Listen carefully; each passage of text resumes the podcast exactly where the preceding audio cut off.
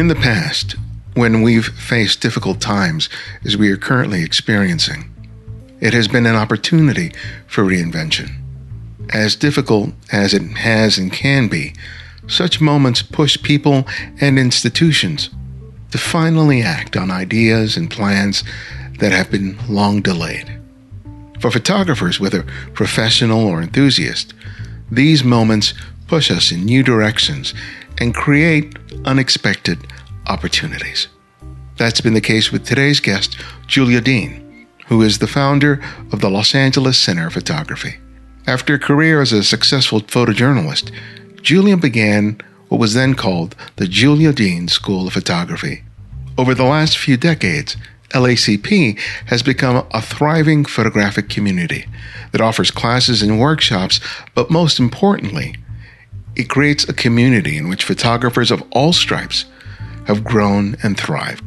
Recent events have led Julia and her team to reinvent LACP, including offering online courses as well as in person events and workshops, opening up LACP to an audience well outside the Los Angeles area.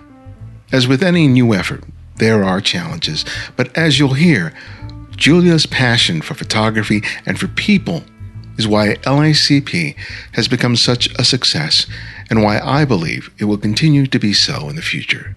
This is Ibarionex, and welcome back to the Candid Frame. But how are you doing otherwise? I know it's a challenging time for you. It is a challenging time for everybody, but we're hanging in there. We have quite a team between our board of directors and all our friends and donors and students and staff. We've had a lot of people who have really wanted to help us, including you. yeah. I mean, it's just amazing what you've built over these many years, especially in, in Los Angeles. Los Angeles is really always lacked a sort of a central hub for our photo community. There's New York, San Francisco, you know, and other places I've always seemed to have it. But I've, I've always felt that one of the best things that you offered outside of the classes was just a place for like people who love photography and want a community to come together. So I'm I've always been supportive of the work you do, and that's why I'm just really want to be a cheerleader for you as you guys go through this this transition because I think despite the obvious challenges I think that there are so many people who are outside the Los Angeles area that could really stand to to benefit from not just the classes but the community that you've built. Let's let's talk a little about how you're dealing with the restrictions that the pandemic has put on and how you're seeing the reinvention of LACP? Yes, well, we've had to um, move quickly, like uh, like everybody else. Uh, in mid March, when all the doors were shut down for everyone, our revenue stream completely shut down as well. And as you might know, we just moved into this really beautiful center in uh, December. That is, uh, you know, it's costly uh, on a monthly basis, and it's just beautiful, and everybody was so excited about it. Uh, we, we had uh, five events before we had to shut the doors, and it, they were just all packed, and everybody was so excited about the new center and this new beautiful place. And so we hope to, you know, be back to classes in the fall. We've moved everything online in a very amazingly quick manner, uh, thanks to our staff, Kevin and Janice and Brandon and Jason and Sarah. An amazing staff, and everybody just kind of worked around the clock to do what we needed to apply for a lot of grants and a lot of federal aid. We had board of directors helping with that, with that too. We've sent out lots of like help us, you know, send money in, uh, you know, tried to get donations. We've we've done everything we can, and we've gotten some some help from a lot of people and also some federal, we just got a federal aid last week. So that's going to just help us tremendously. So we feel very optimistic, which is a completely different than a month ago when this all happened and it was so scary and we were all very nervous and very scared. And, but we didn't have much time to stay scared or nervous or depressed because we had a lot to do. So right. that that was a good thing because it kept our minds off of what, what could happen, eh, you know, after 21 years of building this place, this beautiful community that we all have. but we just feel very optimistic now. We're just doing everything we can. The, the aid that we just got really helped a lot. Our, our board of directors are uh, outstanding and to help us, and our staff is just working so hard to make everything happen. So we're looking at if if indeed we, we can come back to the classroom in the fall I doubt we're going to be able to ever have a big event for a while. But if we can come back to the classrooms in the fall, uh, then we'll not only have classrooms, but we'll also have online programs because we've been wanting to do online learning for years. It's just that we've had such a small staff and we've just never had the man or woman power to get it done. And now we really didn't this time either, but we had to, you know, we just, we had to make it happen. So come fall, uh, we'll have both. Brandon came up with a whole series of webinars, which is really neat. And so I, I think that it kind of pushed us to do some new cool things. And then we'll be able to uh, come back to the classroom as well, hopefully, uh, in September. Normally, our season starts in July, but we pushed the season back to not starting until September with hopes that mm-hmm. more time would be, you know, possible to get back in the classroom. Yeah, from what I've seen from other downturns, not only the one in 2008, but previously, is that yes, it's scary, but it seems that the, the people who have been able to move through it have not just sat there and lamented the fact that things crashed, that business disappeared, is that they looked at it as a time to do something different to change things up and that it provided the means, maybe not the means, but the time to really think about things that they may have been considering, but they really couldn't make a priority. And now it's just like, well, now we've got to change things mm-hmm. up, you know? Right. And I, and I think that, um, one of the things that impresses me is despite how small a group you are, is how much you managed to get done even before this this happened you know? Well, that that's true. I, I, appreciate that observation because it is kind of amazing. But you know one of the reasons uh, i mean there's been uh, me and brandon for uh, 13 years sometimes all by ourselves and then sometimes we'd have a part-time or maybe if we were lucky we had two part-time people. Well right now right before this happened we had six staffers. Now they're two full-time me and brandon and then the other four are a variety of part-time but we just feel like we're in heaven because there's six employees to help us and then this whole board of directors and, and to also help us because when you're just doing it by yourself it's just it's real hard. It's really it was really hard on us for many years and and it was never easy. It's never been easy. And and there were times that i thought i was when it was the julia dean photo workshops there were times when i thought i was going to have to like beg everybody to send some money in to keep us going. And um, amazingly i never had to do that. Mm-hmm. and now and now I have to do it, you know. So I'm, I've got, I've got, you know, asking everybody to help us, and and so many people are. Everybody who can is helping us, and uh, and and and sometimes people send in ten bucks, and you know that that ten dollars was really hard for them to give up, and sometimes people have more, and uh, so it's what what keeps us going is one this community that we love so much Two, we can't imagine uh, not existing. I mean, I'm hoping this Los Angeles Center of Photography lives on forever. And we just really want the, the, community, we, we, want, we want the LACP to thrive like it has even more once we open the doors again. Yeah. Why is it so important to you personally? You used the word we just now, but to you personally, why is it so important? Well, it's funny because some people know this about me, but many don't. I was a college teacher for 16 years before I started the Julia Dean Photo Workshops 21 years ago. And back then, all those years of being a college teacher, I always brought all my students over to my house on a weekly basis. And we'd look at photographs and drink a beer. They did. I don't like beer, but I drink a glass of wine. And we had so much fun because it was all about photography and friendship and community.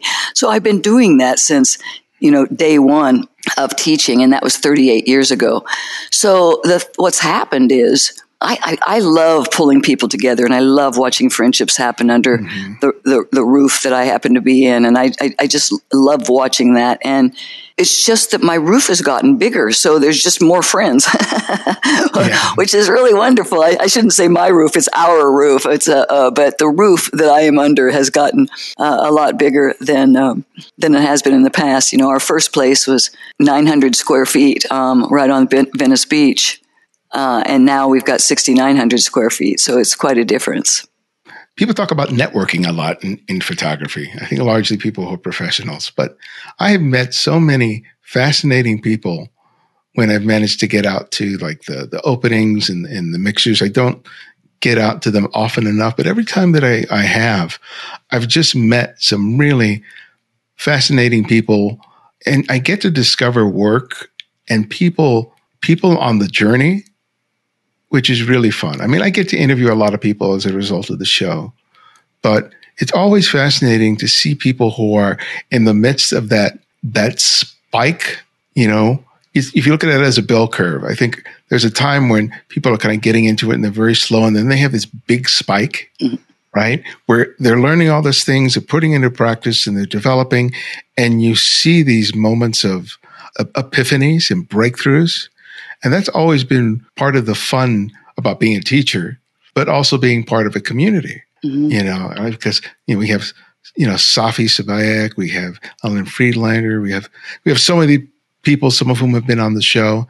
And I've gotten to witness that with so many people who I've met through LACP. And I think that's really special. And I think it's something that people are really hungry for because people can learn the photographic stuff, how to make a print, take a picture, all that stuff, virtually anywhere. But it's rare to find a space where that pursuit is nurtured. And I think you've been really good at being able to create that and why I think it's so, so important that it persists. But for you personally, because I know you're you're actively out there making photographs. You, you're not just like a you know bureaucrat behind the desk all the time. You're you you know living downtown Los Angeles. You're making pictures, and I'm wondering how your role here at LACP, how that's been essential to your development, your growth as a photographer. Well, in the beginning, I was working so many hours the first 10 years that it kind of took away from my photography because I, I, I, had made the choice to leave my socially concerned documentary photography career behind to start this school. And it was a decision that I made. And I knew that I would have to kind of give up mm, the kind of work that I love doing uh, for the time being. And then I discovered, oh, I, I took, started t- taking people on travel workshops so I could actually get out of town and take pictures. Mm-hmm. And then I woke up one day and went, why am I not taking pictures on the streets of LA for goodness sakes? I live in this amazing city. And so 10 years ago, um, I started taking pictures of the uh, streets of LA, mostly downtown, but Hollywood Boulevard, Venice Beach as well. And it's really become my, my real passion.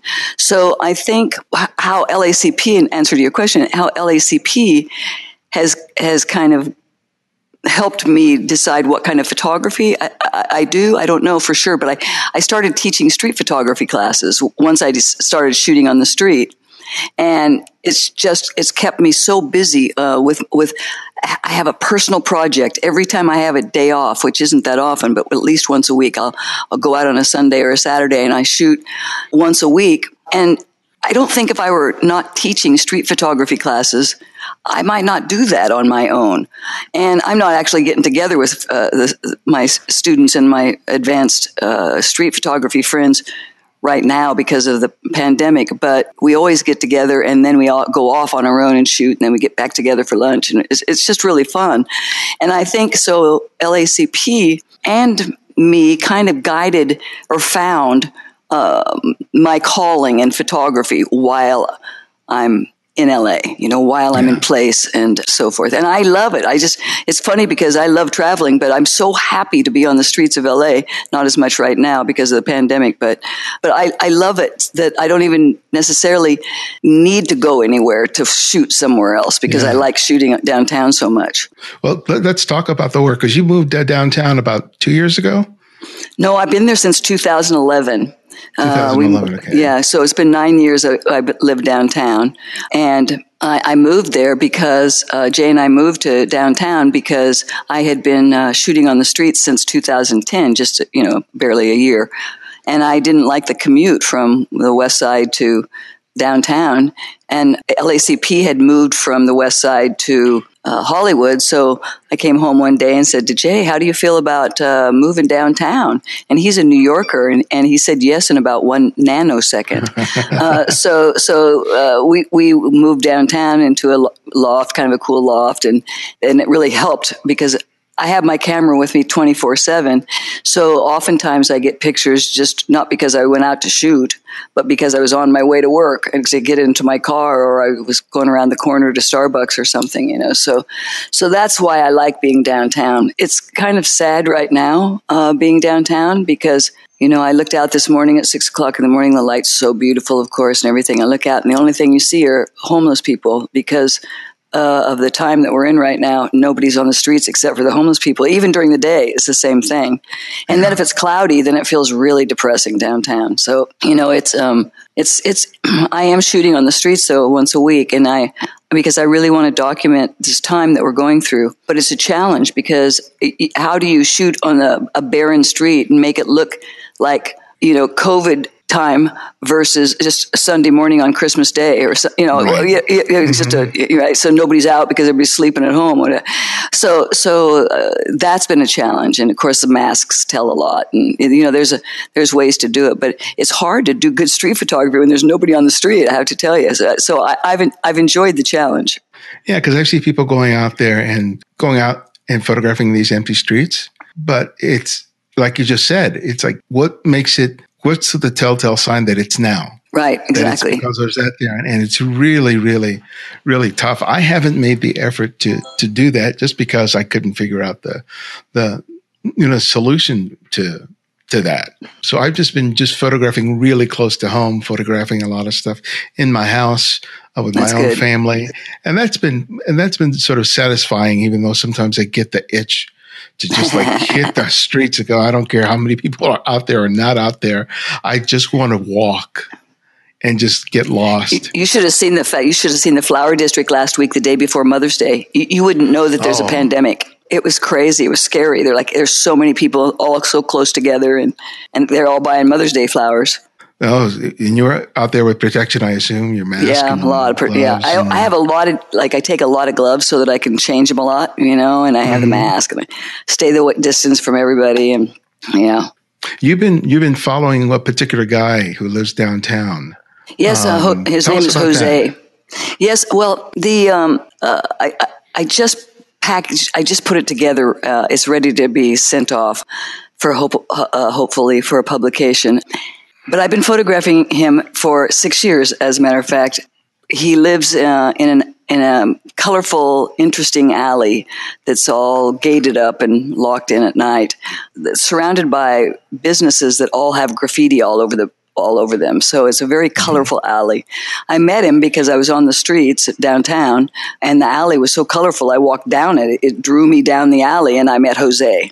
And so over the years, every time I go to the, that, that part of town, I always go in to see him. I always usually have a couple students with me, and he, he lets us take his picture, and it, it, and and he just does his thing, and we wander around and follow him around, and so I've been shooting him for all these years, and then about six months ago or so, he and I talked about why don't we be, get do a more serious story and tell p- people more about how his life is in this alley. Mm-hmm. So he basically invited me in and I jumped and I, and so I've been going there a couple times a week and now I have, I have about a hundred really good pictures and I've put them down to about 30 and I've sent them off to my friend uh, uh, Al Shaban, who works for the LA Times. Oh, yeah. Who was one of my yeah. he was one of my former students at the University of Nebraska. But I asked him if he would let me know which ones he thought I should send to um, Calvin at the LA Times because Calvin has invited me to send them to him. So now I'm waiting to hear from Al, so I know which ones to send because I like to have somebody help me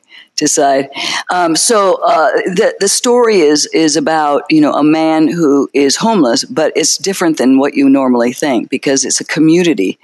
He has this recycling business. He has friends that he looks out for. He you know cooks in the alley and he and he people come and go and he and he basically the name of the story is guardian of the alley because the owners mm. of the alley need somebody to always be looking out for things because there's a lot of things that can be stolen.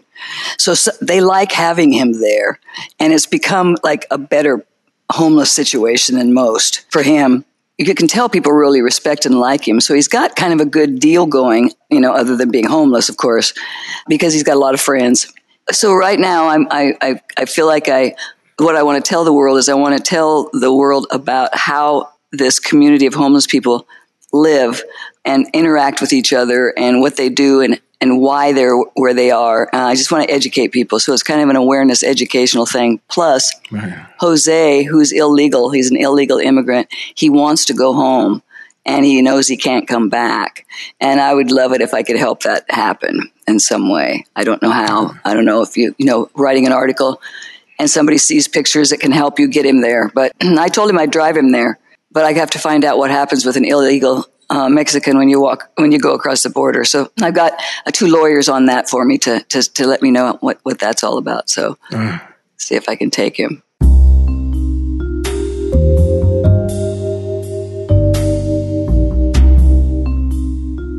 I would like to think that the time I've been relegated to my house has been well used. It certainly has provided me the time to schedule interviews and do the research needed for each episode. But I've also gotten around to doing some things that I've been planning for a long time. For our Patreon supporters, I've begun a monthly meetup. Though we've only met twice, it's taking shape into a wonderful space that revolves around our mutual desire to be creative. It's not a workshop, but a place to share our mutual insights, desires, and challenges, and hope. And I hope that it grows into a valuable resource for listeners of the show. I've also just created a Discord account where Patreon supporters can dialogue amongst themselves and discuss photography and all things creative. I hope that it becomes a way for each of you to become connected to each other and feel less isolated on your personal photographic journeys. As I become more familiar with Discord, I will open some channels to general listeners, but for now it's only available to Patreon supporters.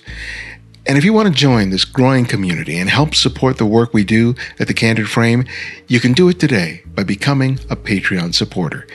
You can do that by contributing as little as $5 a month by visiting patreon.com forward slash the Candid Frame. If you haven't done so already, please consider joining us today. Thanks.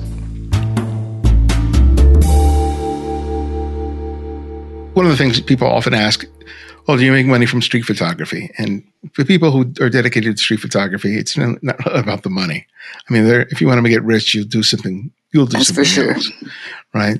But part of the journey, I think, at least for me, is that at some point the individual photograph that produced that's producing a street photograph is just not enough, and that it just becomes uh, for me it's becoming a need to tell more stories and i think that you know your your project here really sort of speaks speaks to that that at some point all those skills that you've developed in terms of being able to assess a scene to react quickly to make those all those millions of choices that you have to make in order to make a photograph at some point you have to go beyond just making a nice looking photograph all the time. And right. and I think your your is this particular project is a really sort of good example of that, Be, because you're working ongoing with so many other photographers that take your street photography class.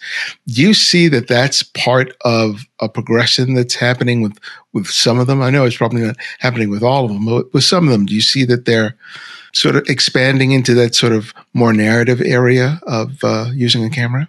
Well, I think a few of them have. Some of the people that are taking in the street photography, uh, some people uh, that are enrolled in the street photography program are I don't even call them students because they're so advanced in their shooting. They've been doing it for a long time that I call them my street photography friends. They're they're it's we call it Los Angeles Street Collective. It's a it's a mm-hmm. collective, and some of these people have taken taken this my classes like ten times. So that's, that's how many times they've been on you know 10 semesters of being on the street. So they get, you know, really pretty good. Now, from some of them just do it because they like the camaraderie and the exercise and they think it's challenging, which it certainly is. But the ones who, who are really serious photographers want to take it a little bit farther and do something else, like Safi, who does her, her nightlife stuff, and, and Thule, who does just amazing family, uh, photographs of her family. I mean, it's, it's, it's, she should be, it should be worldwide seen. It's so good. right? mm And,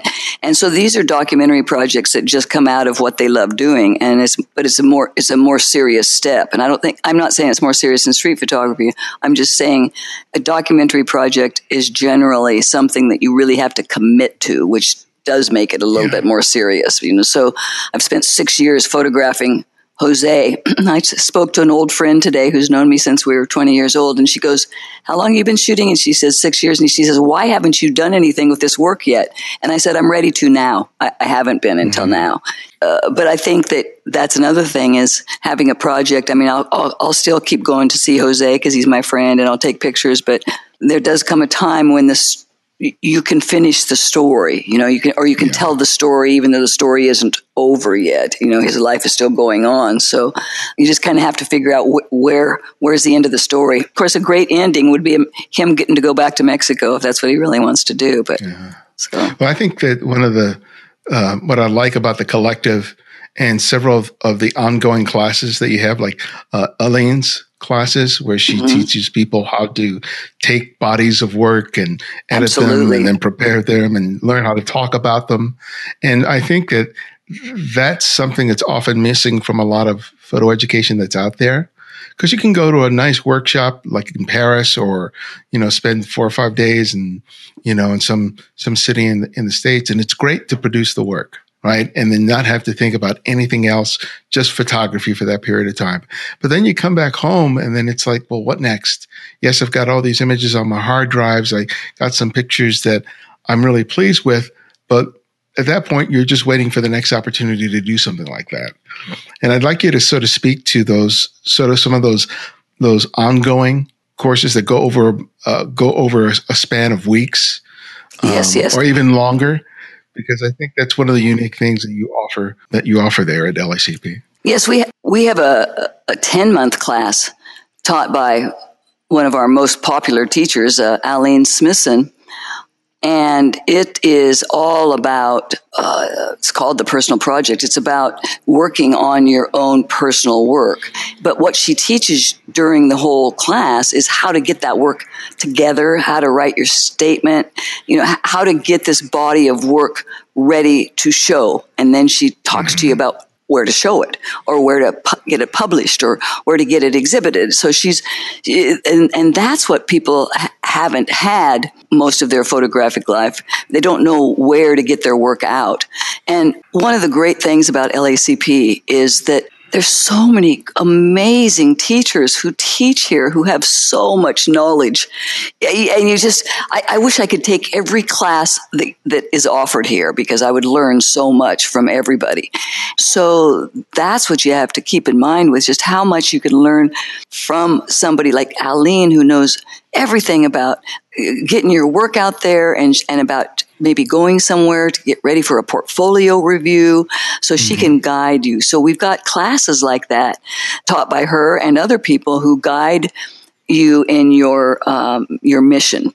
Uh, we have a lot of uh, our, our, two biggest programs are our fine art program, and Aline is much to be credited for that program over the years because she's been with us for so many years and our street photography program. So those two, but we also have so many other uh, opportunities in which to learn things from fashion photography to still life, you know, tabletop photography, anything somebody might want to know. We've even had underwater photography and you name it. We've, we've probably yeah. had it. And that's the beauty of this place is not only the classes, the amazing classes that you can take, by these uh, outstanding teachers, but just the breadth of the knowledge that these teachers have that they can share with you. And the people that take our one year program, they're the ones who get the most out of everything because they're here for mm-hmm. one solid year. And basically, for a low amount of money, you can take about any class you want. And so if you if you decide to take the year off from a job or something, then you really have a lot of time to take advantage of that program. A lot of people actually have full-time jobs and they go ahead and do both. But it's a wonderful program and it's really inexpensive and it's a great way to dive in. And what happens by being in that program is you get to meet every, almost every teacher that comes through here. You know, because you're here so much. So yeah. so that's a wonderful program as well. So have you been, have you managed to translate that to a virtually? So for people who aren't in the Los Angeles area to be able to take advantage of it? And what does it look like? Well, yes, we're actually working on that right now because an online program it, it, basically they could just go ahead and do what the ones that come here do. They, they take all those classes are offered online too. Well, actually, I should say they won't be if we're back in session, and they they will be if we aren't back in session. But we also mm-hmm. have a lot of classes that are just online. So okay. if we do a a, a program like that, we have to have more online classes so that they'd be able to do it. So it's it's still got some work to do, but it's absolutely something we would love to do. It, to offer is, is a like a one year program for people that live in a different country. It would be great. So uh, you, you, mentioned that you've had a bunch of great teachers. Uh, tell us about some of the people you've had and some of the people to expect in the in the fall and the winter. Sure. Well, gosh, I mean, you know, some of our most popular uh, people who have come back year after year that uh, his class fills up every time is our friend, our mutual friend Sam Abell, uh, and he'll be coming back again. I always tell people to sign up in June for his February workshop because it fills up so fast. And so, you, you, know, he's a former National Geographic photographer and just just adored by everybody. A fabulous photographer. Uh, people, and of course, you, you know, Mary, you knew Mary. Mary Ellen Mark Ibarionex. But, um, uh, you know, unfortunately, she's not with us any longer. But she was here twice uh, teaching workshops, and we were very honored to have her. I mean, we've had really famous people like her and like Ralph Gibson and, you know, Douglas Kirkland and, and, you know, we've had just a host of like really big name people. And then we've had people that live in Los Angeles who have uh, very successful careers um, who are also well known in their field. And then we've had those, you know, uh, folks like that as well. I remember 20 years ago, or I should say maybe in the beginning it was just me teaching, so which is why we called it the Julia Dean Photo Workshops. But then in time, maybe in a couple of years when I started inviting other teachers, I remember thinking, I can't wait until the day teachers call us and want to teach here, mm. right? Because it was always me calling people. Would you come teach for me? Would you come? You know, and, uh, and and so it's really nice because now that's that's of course what happens is people call us and they. I mean, we call on people too, but um, now we're happy when people call us and and, and want to send us their resume and and talk to us about teaching, assuming they have teaching experience because that's what we require. And you have a, a membership there that people oh, yes. sign up for? What, membership what is, how that works. Yes, our membership is so very important to us.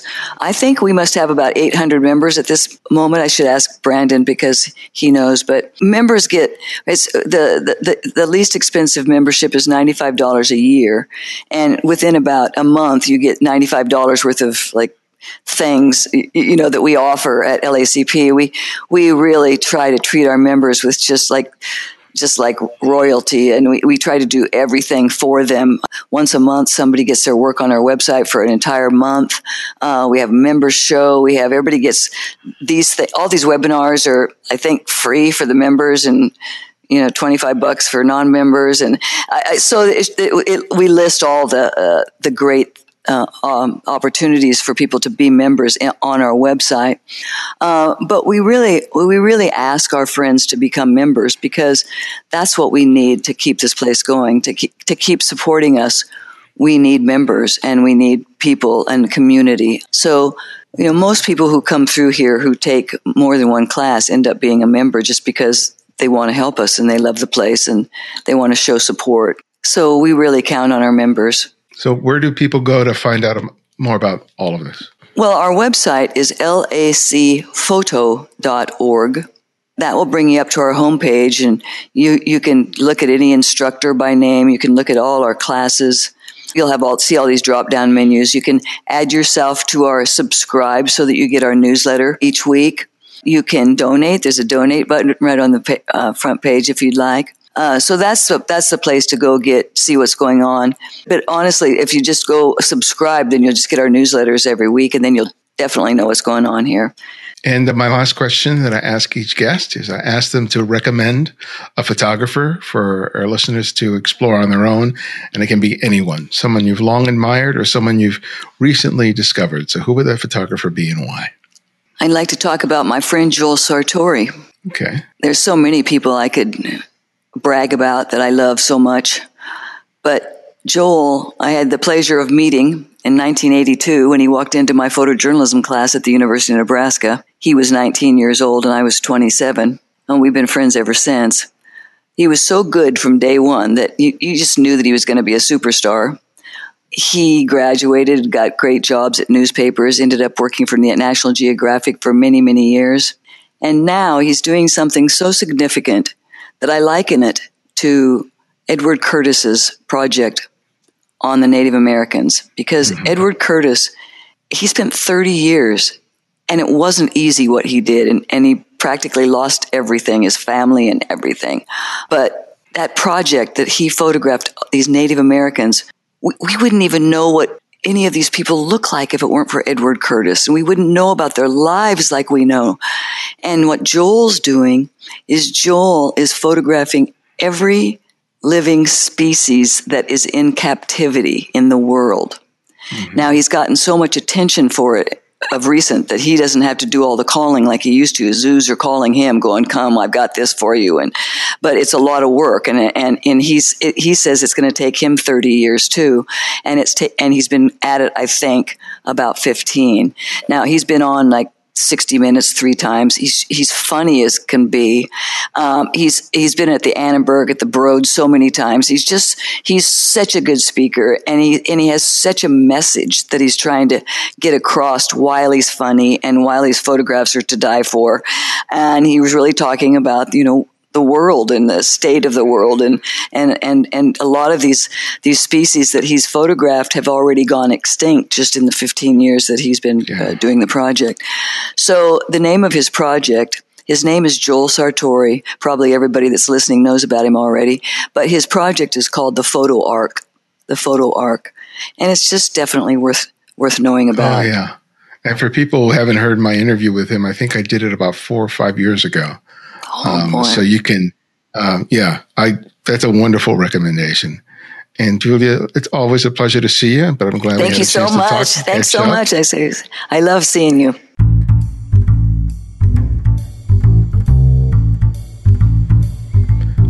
Thanks to Julia for joining us. Find out more about her and her work by visiting juliadean.com and visit lacphoto.org to find out more about what the Los Angeles Center of Photography has to offer you. In July, I'll be offering two separate online courses. The first is through LACP and is called Creating Personal Breakthroughs. This course is designed to help you transition from just making individual photographs and transition into creating bodies of work that can be shared in an exhibition, book, or portfolio. I will teach you how to reconsider who you are as a photographer and how to express that by identifying your strengths. My other course through Nobechi Creative is Use Your Life to Jumpstart Your Photography. In this class, I'll teach you how to use your everyday life as the source of endless creativity. You'll learn how to see and photograph the ordinary and mundane with new eyes and transform that vision into great photography, even if you'd never leave the comfort of your own home. Find out more about both courses in the show notes or by visiting the website at thecandidframe.com. If you're a devoted listener and subscribe to the show, write us a review on whatever service you listen to podcasts. Those reviews have allowed us to grow. Thanks to True Liberty for its five star review and for your comments about the previous episode. You can also subscribe to our YouTube channel and our mailing list.